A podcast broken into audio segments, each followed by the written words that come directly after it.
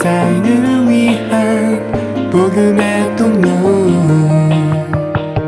CGM TV 에, 감사는 에, 받은 것을 고마워하는 감정입니다. 에, 무엇인가를 베풀어준 이에게 에, 받은 것을 받았다고 고백, 고마워하는 것, 에, 그것을 감사라고 하죠. 에, 한 사람의 신앙의 성숙은 에, 감사하는 삶의 태도에 있다고도 말할 수 있습니다. 에, 타락한 영혼의 특징이 있다면 에, 하나님께 감사하지 않는 거죠. 사단은 감사할 줄을 모릅니다. 에, 감사는 믿음을 가진 사람들의 특징입니다. 또한 감사는 우리의 삶을 풍성하게 만들고 감사는 상황과 환경의 지배를 받지 않을 수 있는 유일한 우리의 선택이기도 합니다. 조건적인 감사가 우리에게 일시적인 기쁨을 준다면 무조건적인 감사는 영원한 기쁨을 우리에게 줄 것입니다. 우리가 살아있다는 것 자체가 감사하고 호흡할 수 있는 것, 믿음을 가진 것, 그래서 우리가 이 자리에 있다는 것 자체가 감사가 아니겠습니까? 감사로 우리의 인생을 해석하고 감사로 우리의 하루를 스케치할 때 우리는 아름다운 그림을 예, 그려갈 수 있습니다. 오늘 본문에서 우리는 감사가 왜 축복의 통로가 되는지 또 나병에 걸린 사마리아 사람이 어떻게 구원에 이르게 되는가를 볼 수 있습니다. 본문을 통해서 네 가지로 여러분과 함께 나누고 싶습니다. 먼저 첫 번째는 큰 소리로 어, 주님께 외치라는 것입니다. 큰 소리로 주님께 부르짖으십시오. 우리 11절에서 우리 13절까지의 말씀 같이 한번 읽어보겠습니다. 같이 읽어보죠. 시작. 예수께서 예루살렘으로 가시는 길에 사마리아와 갈릴리 사이로 지나가시게 됐습니다. 예수께서 한 마을에 들어가시다가 열 명의 나병 환자를 만나셨습니다. 그들이 멀찍이 서서 큰 소리로 외쳤습니다. 예수 선생님, 저희를 불쌍히 여겨 주십시오. 본문에 보면 예수님께서 예루살렘으로 가시는 길에 사마리아와 갈리세를 지나가시게 됐다라고 되어 있습니다. 성경 전체의 문맥을 보면 누가 보면 문맥을 보면 어, 이때 예루살렘으로 올라가는 예수님은 마지막 십자를 지기 위해서 가시는 그런 길입니다. 십자를 지시기 위해서 갈릴리에서 예루살렘으로 가시는 길에 아마 사마리아 사람들이 사는 곳과 또 유대인이 사는 그 지역의 어떤 중간 지점의 어떤 부분을 지나가시게 됐던 것 같습니다. 거기는 나병 환자들이 사는 곳이었습니다. 보통 우리가 악성 피부병, 성경에는 그렇게 표현되어져 있는데 우리가 문둥병이라고 말하죠. 한센병 가진 사람들, 어, 이 악성 피부병인 이 나병은 저주받은 병으로 아주 절망적인 그러한 상황에 내모는 그러한 병입니다. 율법에 의하면 이 병에 걸린 사람은 가족들과 함께 지낼 수 없습니다. 사람들 가까이 해서는 안 되고 머무는 거처도 사람들이 사는 곳 밖에 정해진 외딴 곳에 살아야만 됐었습니다. 어, 레이기 13장 45절 46절은 어, 이 병에 걸린 사람들에 대해서 이런 규정이 우리들에게 말해주고 있습니다. 같이 한번 예, 읽어볼까요? 같이 한번 읽어보겠습니다. 시작. 악성 피부병에 걸린 사람은 자기 옷을 찢어야 한다. 그는 자기 머리를 풀며 자기 윗입술을 가리고 부정하다, 부정하다라고 외쳐야 한다. 병이 있는 한 그는 여전히 부정한 것이다. 그는 이스라엘의 야영지 밖에서 거처를 정하고 따로 살아야 한다. 이 나병에 걸린 사람들은 옷을 찢고 머리를 풀고 윗입술을 가리면서 부정하다 부정하다 나는 부정한 사람입니다. 나는 부정한 병에 걸려 있습니다라고 외쳐서 사람들로 하여금 가까이 오지 않게 해야 되고 사는 것도 이스라엘 사람들이 사는 밖 야영지 밖에 거처를 정하고 따로 살아야 되는 어, 이 나병은 참으로 저주받은 병과 같이 절망적인 상황과 낙심 가운데 그 육신도 문드러지는 것뿐 아니라 그 영혼과 마음도 상할 수밖에 없는 그러한 병이었습니다. 그런데 어, 여기에 10명의 나병 환자들이 있는데 그 10명의 나병 환자들이 원래 이스라엘 사람들, 유대인과 사마리아 사람들이 같이 지내지 않습니다. 같이 살지 않죠. 사마리아 사람들, 이방 사람들을 개와 돼지로 여기는 유대인들이 에, 그 동네에 들어가지도 않을 뿐만 아니라 함께 거하지도 않는데 그들이 나병이라는 것이 걸리고 나니까 유대인의 껍질도 사마리아 사람들의 이방이라는 한계도 없이 그들이 한 곳에 머무는 그런 모습을 보게 됩니다. 절망적인 나병이라는 상황은 유대인, 사마리아 사람 구별하지 않습니다. 이 나병이 유대인에게만 임하는 것도 아니고 사마리아 사람들에게만 걸리는 것이 아닌 모든 사람들이 다 이 나병에 걸리게 됐을 때 그들은 그냥 유대인도 아니고 사마리아인도 아니고 이제는 국률과 도움이 필요한 한 연약한 인간일 뿐이라는 것을 우리에게 보여줍니다. 에, 우리는 비록 이 육신의 나병은 없을지 몰라도 우리의 영혼이, 우리의 마음이 나병과 같은 그런 상황 가운데 놓여지게 되어지죠.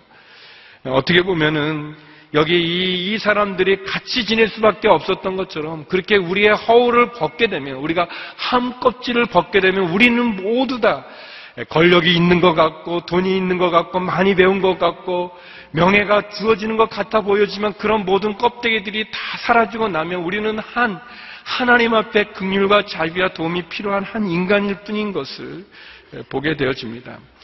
이 나병에 걸린 사람들은 율법에 의하면 부정하다 부정하다 소리를 지르게 되어져 있습니다. 자신 주변에 사람들이 오는 것을 막아야 되는 그러한 조항이 그들에게 주어져 있습니다. 근데 여기 본문에 나타난 이 10명의 나병 환자는 그렇게 하지 않았습니다.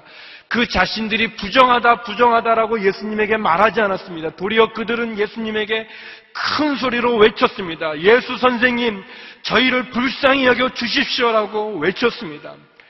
이 나병 걸린 이 사람들은 그들이 얼마나 더러운지, 얼마나 힘든지, 얼마나 저주를 받았는지, 그들이 어떻게 나병에 걸렸는지를 말하고 있지 않습니다.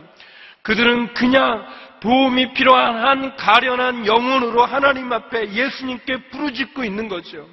예수 선생님, 저희를 불쌍히 여겨 주십시오.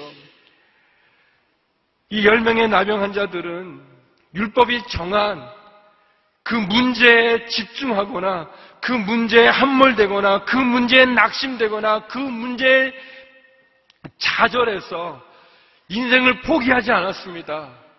그들이 예수님을 알아보았을 때 병을 고치는 예수님을 알아보았을 때 그들은 더 이상 부정하다라고 자기 자신의 문제에 집중하여 좌절하여 낙심하여 포기하지 않고 예수님을 향해서 큰 소리로 외쳤습니다. 예수 선생님 저희를 불쌍히 여겨 주십시오. 사랑하는 성도 여러분, 만약 우리가 비록 우리의 육신은 나병이 아닐지 몰라도 우리의 상황이 나병 걸린 이분들과 똑같다면 우리의 영혼이 우리의 마음이 그렇게 평에 문드러져 있다면 쓰러져 있다면 우리가 가련한 한 영혼으로 주의 도움이 필요한 그러한 사람이라면 그러한 존재라면 우리도 이 시간 내 문제 내 상황에 빠져 낙심하고 좌절하지 말고 구원을 베푸는 예수님을 주목하여 큰 소리로 주께 외칠 수 있기를 주의 이름으로 축원합니다. 주님 도와 주시옵소서. 주님 나를 불쌍히 여겨 주시옵소서. 외쳤던 이 열 명의 나병 환자들처럼 우도 그렇게 주님께 큰 소리로 외칠 수 있기를 바랍니다. 그들의 외침은 부정하다 부정하다라고 말해야 되는 그 문제 가운데 그 문둥병 속에 그 나병 속에 더 이상 너는 나으려 하지 마라. 너는 고침받으려 하지 마라. 너는 우리와 함께 할 수 없다라고 말하는 사람들의 그 시선과 판단과 그 구별 가운데 낙심할 수밖에 없는, 좌절할 수밖에 없는, 포기할 수밖에 없는 그 상황에서 그들이 부정하다 말하지 않고 예수님을 향해서 도움의 손길을 구하고 있는 거 아니겠습니까? 자비를 구하고 은혜를 구하고 그 불쌍히 여겨 주십시오라고 말하면서 죽게 나가는 것 아니겠습니까?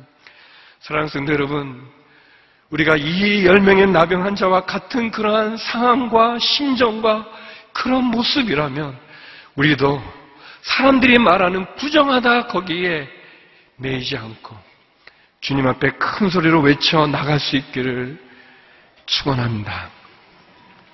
두 번째, 오늘 본문은 우리들에게 순종으로 기적을 소유하라고 이야기합니다. 순종으로 기적을 소유하십시오. 우리 14절 말씀 같이 한번 읽어보겠습니다. 14절입니다. 시작. 예수께서 그들을 보고 말씀하셨습니다. 제사장들에게 가서 너희 몸을 보이라. 그러자 그들은 가는 도중에 몸이 깨끗해졌습니다. 어, 예수님은 이열 명의 나병 환자들에 대해서 어떤 치유의 동작을 행하지도 않으시고 어떤 설명을 하고 대화를 나누지 않으십니다. 그리고 단지 그냥 명령하시고 말씀하십니다. 제사장들에게 가서 너희 몸을 보여라 라고 얘기하십니다. 어, 그 다른 장면 또 다른 데서는 예수님이 이 나병 환자들을 만져주기도 하시고 이야기도 나누시고 그렇게 고쳐주시는데 이 사람들에게는 그냥 예수님께서 가서 제자장들에게 너희들의 몸을 보여라 라고 얘기하십니다. 어, 그것은 율법에 정한 어떤 정결의 절차를 따라서 말씀하신 거죠. 악성 피부병에 걸린 사람이 만약 병이 나았다면 그는 먼저 제사장에게 가서 에, 그 확인을 검사를 받고 확인이 필요합니다.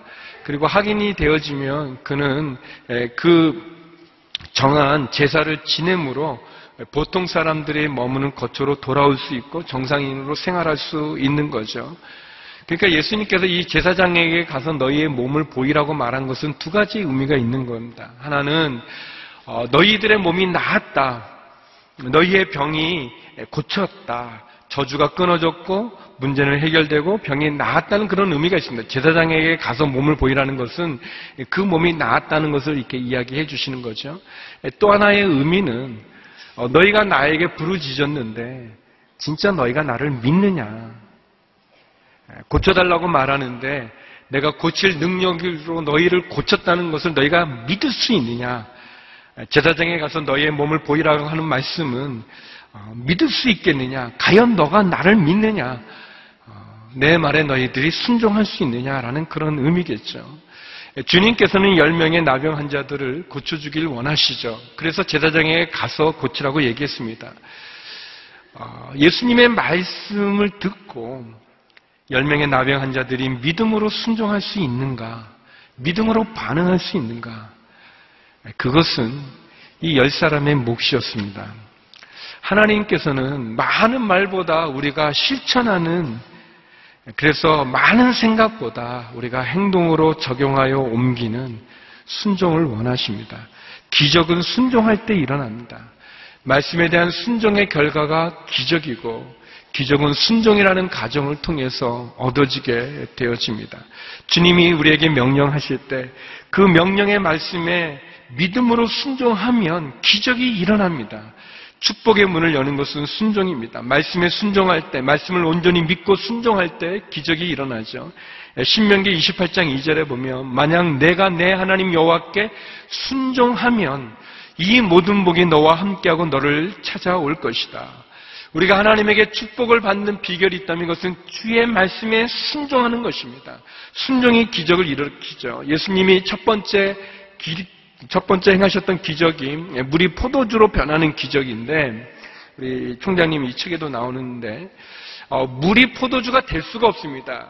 이 과학의 법칙에 따르면 자연의 이치에 따르면 물은 포도주가 될 수가 없는 것입니다. 그런데 물이 어떻게 포도주로 바뀌어졌는가? 어, 그것은 하인들의 순종에 있습니다. 예수님께서 하인들에게 항아리에 물을 가득 채우라고 그랬습니다. 그래서 그들이 물을 가득 채웠습니다. 그리고 그 물을 떠서 연회장에 갖다 주라고 그랬습니다. 그때 그 물을 떠서 연회장에 가져갈 때 그때 물이 포도주로 바뀌어지는 그래서 물 떠온 하인만 아는 기적이 일어나게 되는 것이죠. 모든 기적들은 믿음에 대한 순종, 말씀에 대한 순종으로 이루어지게 됩니다. 구약 성경에 보면 나병에 걸린 나아만 장군의 이야기가 나옵니다. 이 장군은 이방 나라, 다른 나라 장군인데 문둥병에 걸렸습니다. 그래서 그가 엘리사라고 하는 선지자를 찾아왔습니다. 찾아왔더니 어, 그 선지자가 하는 말이 만나주지도 않고 하는 말이 요단강에 가서 일곱 번 몸을 담갔다 꺼내십시오라고 얘기했었습니다. 이 장군은 굉장히 불쾌했습니다. 자기의 몸을 만져준 것도 아니고 자기를 만나준 것도 아니고 그냥 요단강 가서 하라는데 그 시리아 이, 이 장군이 출신인 거기에는 더 좋은 강도 많이 있는데 내가 이, 이 요단강에 씻느냐 하면서 화를 내며 그냥 돌아가려고 했습니다. 그때 나만 장군, 이 장군의 시종이 비서가 얘기합니다. 장군님, 주인님, 한번 선지자의 말대로 순종해서 다만 보시죠. 여기까지 왔는데 한번 하시는 게 어떻겠습니까? 얘기하죠. 그리고 나만 장군은 그 갑옷을 벗고 그 요단강에 몸을 담급니다. 한 번, 두 번, 세 번. 그렇게 일곱 번을 담그고 나왔을 때 그 문둥병으로 어- 어그러진 이 악취가 나는 그 몸이 어린 아이의 피부와 같이 되었다고 성경은 기록하고 있습니다. 능력은 말씀에 대한 순종에서 일어납니다. 기적은 말씀에 대한 순종에서 일어납니다. 예수님께서 예루살렘에서 만났던 한 소경에게 에, 이 진흙을 침을 뱉어서 진흙을 이겨서 그 눈에 발라주셨습니다. 그리고 말씀하시기를 실로한 못에 가서 씻으라고 그랬습니다. 어, 실로한 못에 가서 씻으라는 이그 얘기죠. 근데 예루살렘은 이 산 위에 있는 도시이기 때문에 실로한 못은 저 밑부분에 있습니다. 그러니까 그 이 비탈길을 내려가야 되는 험한 길입니다. 예수님께서 그냥 고쳐주실 수도 있는데도 불구하고 굳이 신랑 못에 가서 씻으라고 그랬습니다. 이 소경은 보이지 않는 그 눈, 아마 사람들의 도움을 받았겠지만 신랑 못까지 내려가는 그 불편한 길을 갑니다. 내려갑니다. 그리고 신랑에서 그 물로 그 눈을 씻습니다. 왜? 예수님이 그렇게 말씀하셨기 때문에 그런 거죠. 그런데 놀라운 사실은 이 소경의 눈이 신람의 그 물로 그 눈을 씻었을 때 보게 되었다는 것입니다. 순종이 기적을 일으키는 것입니다. 기적은 순종을 통해서 얻어지는 것이죠. 열 명의 나병 환자들 본문에 보니까 14절에 보니까 제사장들에게 가서 너의 몸을 시- 보여라 라고 그랬을 때 그들이 그 말씀에 순종해서 믿음으로 순종해서 제사장들에게 가는 도중에 가는 도중에 몸이 깨끗해졌다고 그랬습니다. 이분들의 나병이 언제 고쳐지는가? 믿음으로 순종할 때 고쳐진 것입니다. 모든 기적들은 순종을 통해서 이루어집니다. 사랑하는 성도 여러분, 주님의 말씀에 믿음으로 순종하여 기적을 소유하는 우리 모두가 되기를 주의 이름으로 축원합니다. 만약 우리 삶에 기적이 없다면 그것은 주님의 능력이 없어서가 아니라 주의 말씀에 따른 순종이 없기 때문에 그런 거겠죠. 아니, 예수님 그냥 고쳐주십시오. 그냥 이 자리에서 눈을 뜨게 해주십시오. 아니, 선지자님 그냥 당신의 손으로 만져주십시오. 그렇게 말하지 않고, 그렇게 다른 조건을 달지 않고, 원망과 불평하지 않고, 내 방식, 내 생각을 주장하지 않고, 주의 말씀에 순종해서 나갈 때 그때 기적이 일어납니다. 세 번째 오늘 본문은 우리들에게 감사로 주님께 엎드리라고 이야기합니다. 감사로 주님께 나가십시오. 우리 15절, 16절 말씀 같이 읽겠습니다. 15절, 16절입니다. 시작. 그들 중 한 사람은 자기 병이 나은 것을 보고 큰 소리로 하나님께 영광을 돌리며 돌아왔습니다. 그는 예수의 발 앞에 엎드려 감사했습니다. 그는 사마리아 사람이었습니다. 열 명의 나병 환자들이 제사장들에게 가려고 하면서 그 예수님의 말씀에 순종해서 가는 도중에 자신들의 몸이 나은 것을 알았습니다. 기적이 일어난 걸 알았어요. 뭐 삼자가 봐도 이것은 엄청난 기적인데 문둥병이라는 것이 나병이라는 것이 뭐 한순간에 갑자기 들고 한순간에 갑자기 낫고 그런 게 아니지 않습니까? 시간이 따라서 진행되어지는 그런 괴로운 병인데 어, 가는 도중에 그 몸이 나았으니 얼마나 놀랐겠습니까? 얼마나 이 기적이 얼마나 크겠습니까? 어, 예전에 제가 고3 이제 그 시험 학력고사를 이제 끝내고 그리고 대학에 들어가기 전에 그 이렇게 있었던 그 기간에 에, 제가 이 소록도라고 하는 곳을 이렇게 한번 가고 싶어 했었습니다. 그 소록도에 대한 기사를 읽고 여기를 방문하고 싶다고 그랬는데 이제 그냥 갈 수는 없어서 그 소록도에 있는 교회가 몇 군데 있는데 그 중에 한 교회에 잘 아는 권사님이 에, 계셨습니다. 그래서 그 권사님에게 부탁을 드려서 목사님한테 저를 좀 소개해 주시면 제가 잠깐 갔다 오겠습니다. 해가지고 권사님은 이제 전화해 주기로 하고 이제 저는 내려갔습니다. 남쪽에 그 고흥에서 이제 배 타고 들어가게 되는데 에, 고흥까지 쭉 가가지고 거기서 이제 배를 타고 이제 갔는데 거기 도착했어요. 소록대 도착했을 때쯤에는 이제 해가 떨어져서 어두운 게 밤이었습니다. 근데 이제 들어가는데 그 이렇게 출입구에 이제 게이트가 있는데 에, 거기에 계시는 분이 이제 어떻게 왔는가 뭐 이렇게 해서 이제 제가 어, 어느 목사님 만나러 왔습니다. 이렇게 했더니 그 전화를 하시더라고요. 전화를 이렇게 하면서 어, 이, 런 학생이 찾아왔는데 목사님 아시는가 이렇게 묻는데 모른다고. 그래서 제가 지금 잠깐 바꿔달라고 그래가지고 이제 제가 이제 그 권사님 얘기하면서 그 권사님이 전화해 주기로 했는데 전화 안 왔냐고 목사님께서 어, 내가 그 권사님은 아는데 자네는 모르고 전화는 안 왔다고 그 이런 데 오는 거 아니라고 가라고 그러시던데 그 어두워지고 저는 거기까지 굉장히 먼 길인데 갔는데 그래서 어 권사님이 전화 분명히 하기로 했는데 안 하신 거고 그 목사님 저는 나쁜 학생이 아니고요. 이제 이렇게 막 이렇게 부탁을 했더니 목사님이 이제 그냥 어, 이렇게 그, 그렇죠. 뭐, 갑자기 학생이 누가 와서 이제 잔다 그러니까 지금 불편하셨는데, 어쩔 수 없이 그냥 이렇게 허락을 해 주셨어요. 근데 제가 느낀 건 여자분들이 너무 훌륭하다는 걸 그때 알았는데, 그 이제 그, 이제 집에 목사님 설득에 갔는데, 목사님 영, 이렇게 마땅하지 않으신 그, 이렇게 마득자는 표정을 이렇게 지으시고 계시는데, 사모님께서 얼마나 반갑게 맞아주시는지, 아유, 학생 고생이 여기까지 어떻게 왔어? 밥은 못, 제 밥 안 먹어가지고 배도 고프고 힘들었거든요. 그랬더니 사모님이 막 밥도 주시고, 뭐, 얼마나 친절한지. 목사님은 그 여자분들이 너무 훌륭하세요. 제가 그때 큰 은혜를 받았었어요. 그 사모님한테.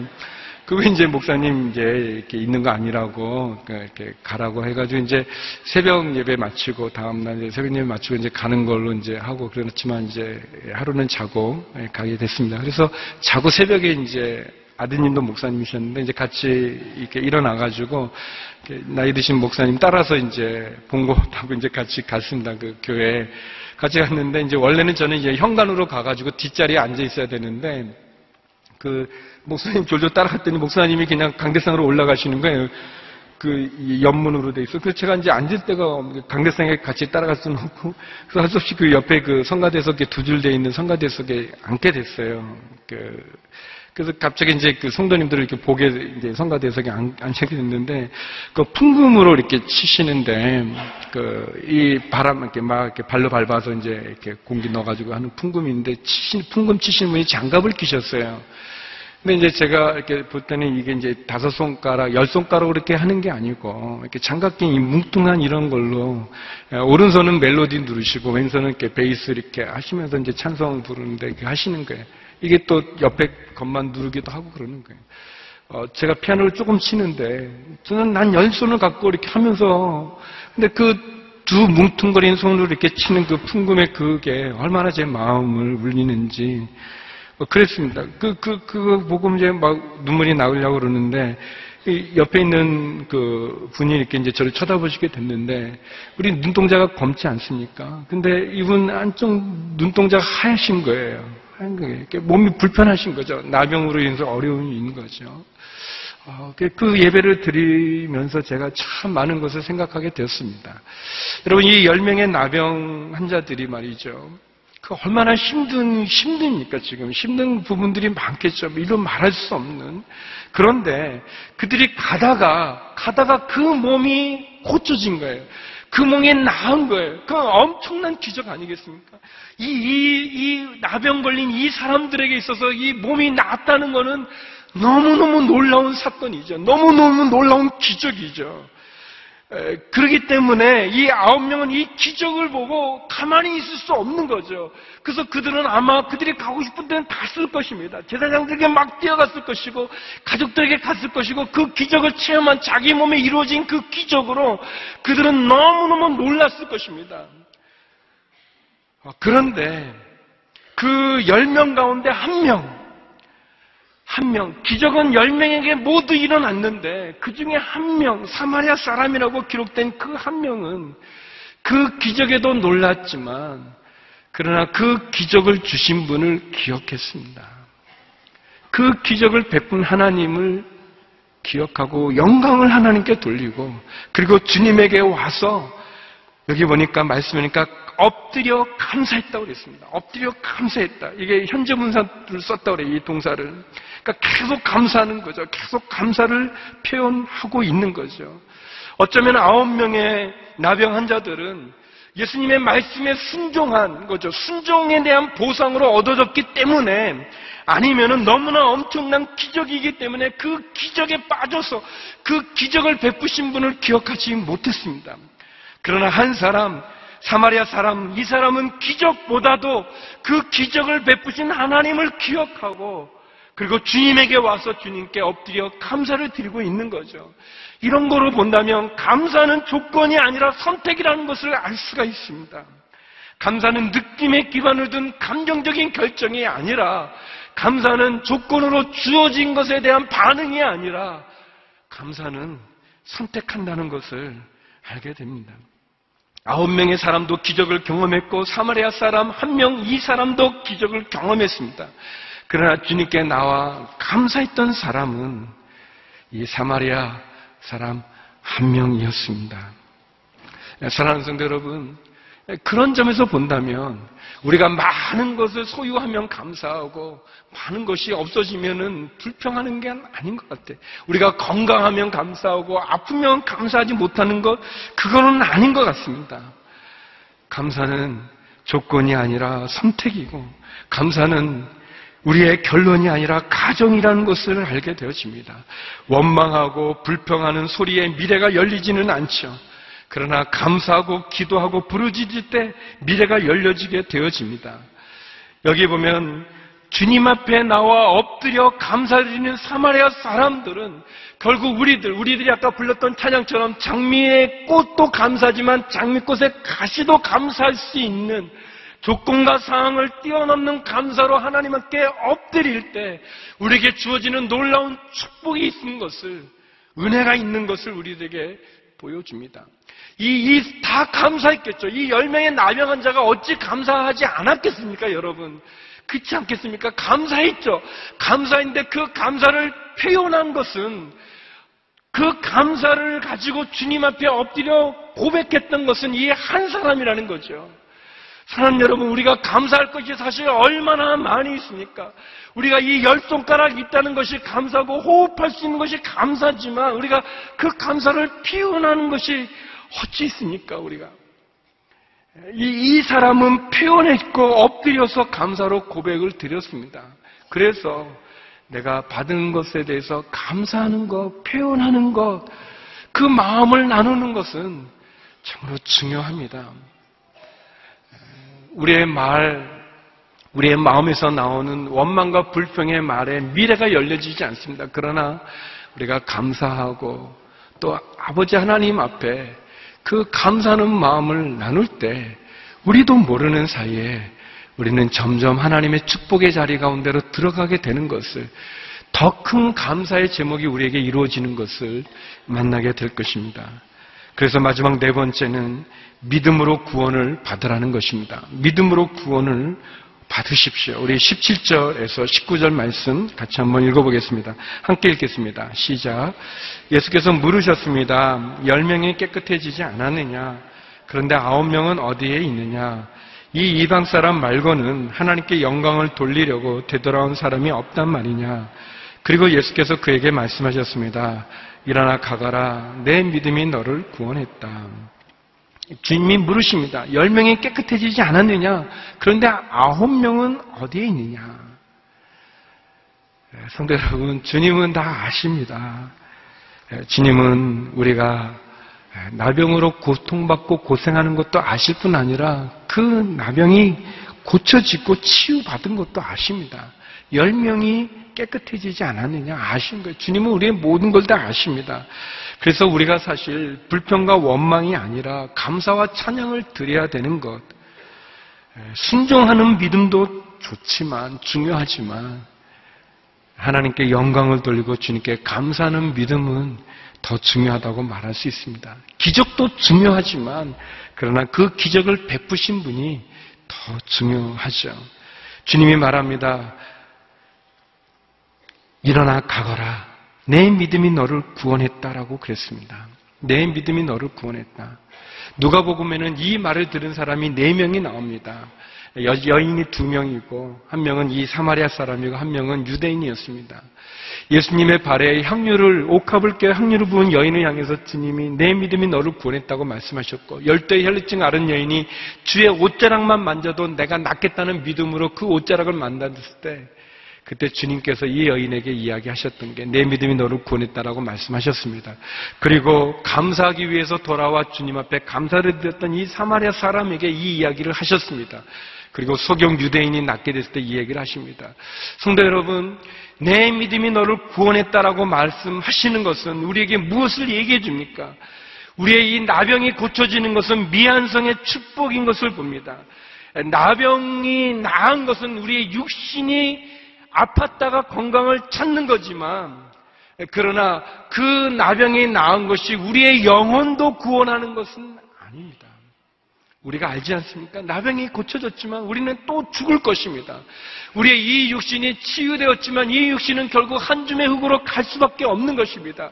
중요한 것은 우리의 영혼이 구원받는 것이고 우리의 이 육신이 넘어졌을 때, 이 육신이 끝났을 때 우리의 영혼이 영생을 누리는 그 구원이 우리에게 필요하겠죠. 병은 고칠 수 있을지 몰라도 영혼을 구원하는 문제는 또 다른 차원인 것입니다. 나병을 고치는 것은 기적의 시작일 뿐인 것입니다. 진정한 구원의 완성은 영생에 있는데 병을 고쳐지는 것은 계기일 뿐일 것입니다. 결론은 아닙니다. 진짜 중요한 기적은 우리의 영혼이 구원을 얻는 것인데 이 사마리아 사람은 감사함으로 믿음으로 구원을 받는 그 축복을 얻게 되어진 것이죠. 주님 앞에 엎드렸던 사마리아 사람, 감사로 주께 나왔던 이 사마리아 사람은 믿음으로 구원을 얻는 축복을 소유하게 됩니다. 사랑하는 여러분, 그런 점에서 보면 감사는 천국에서 오는 거라고 볼 수 있어요. 흔들리지 않는 영원한 하나님의 나라에서 흘러나오는 생수가 감사죠.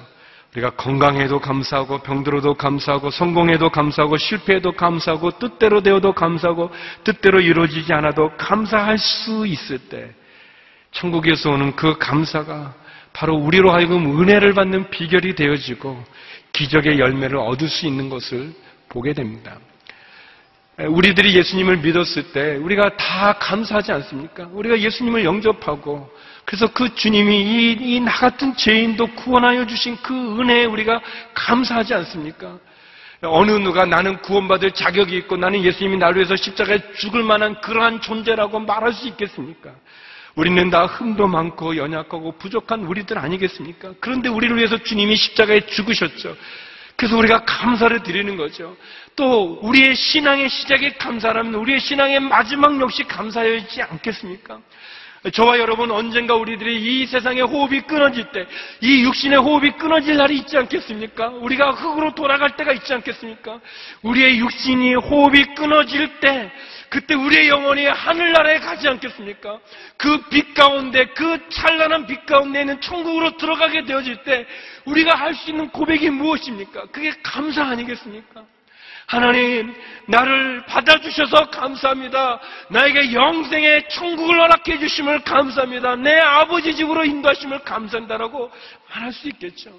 우리가 이 세상에서 나는 천국에 갈 만큼 일을 했습니다. 나는 천국에 갈 만한 자격을 갖춘 사람입니다. 나는 이 세상에 그런 높은 지위를 가졌다고 누가 이야기하고 누가 그것을 주장할 수 있겠습니까?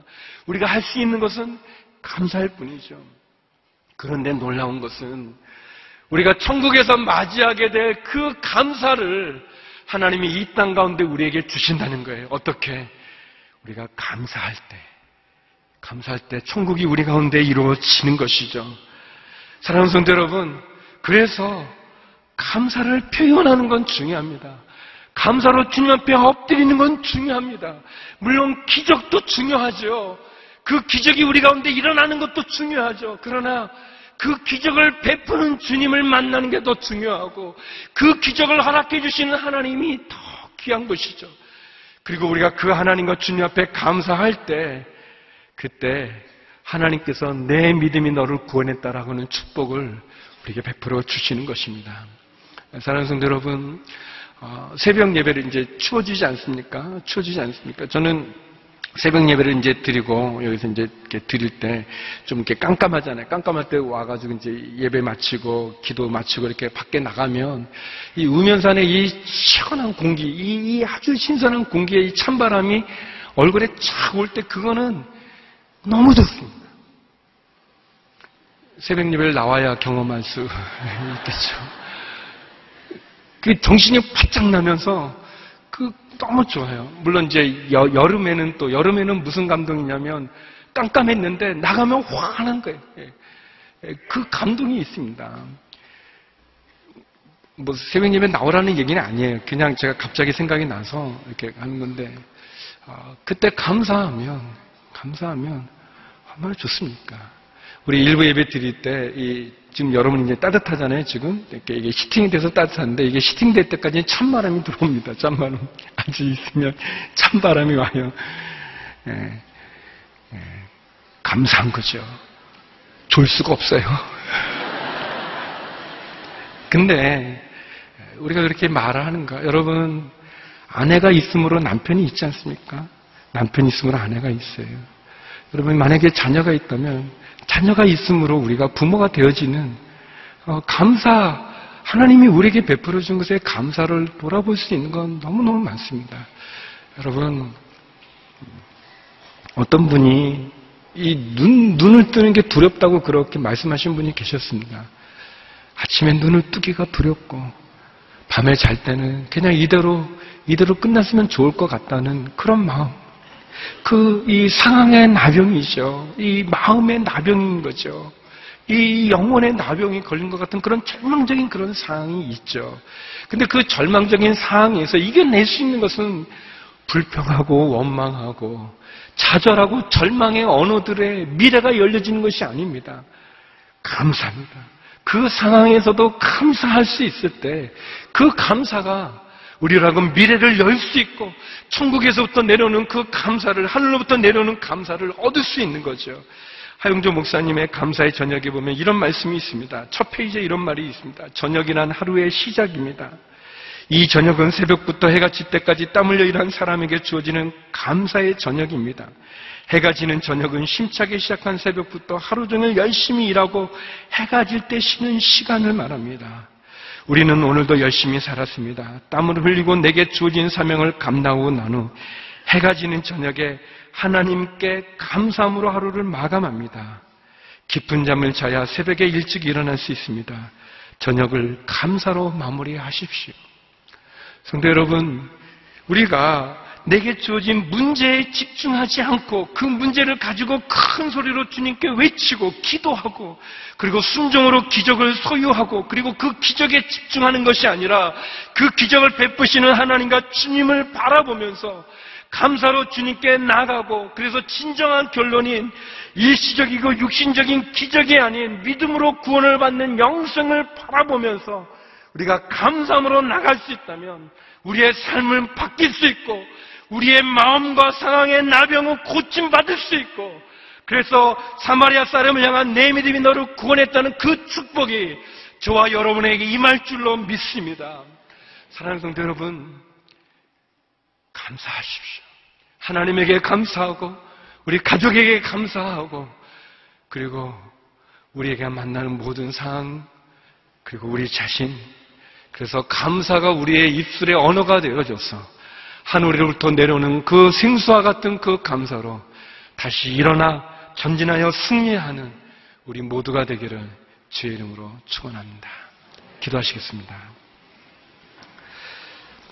거룩하신 아버지 하나님, 감사로 기적을 이루게 하여 주시고, 감사로 하나님을 만나며, 감사로 절망과 좌절과 낙심의 나병으로부터 일어나 승리를 얻을 수 있는 우리 모두가 되도록 축복하여 주시옵소서.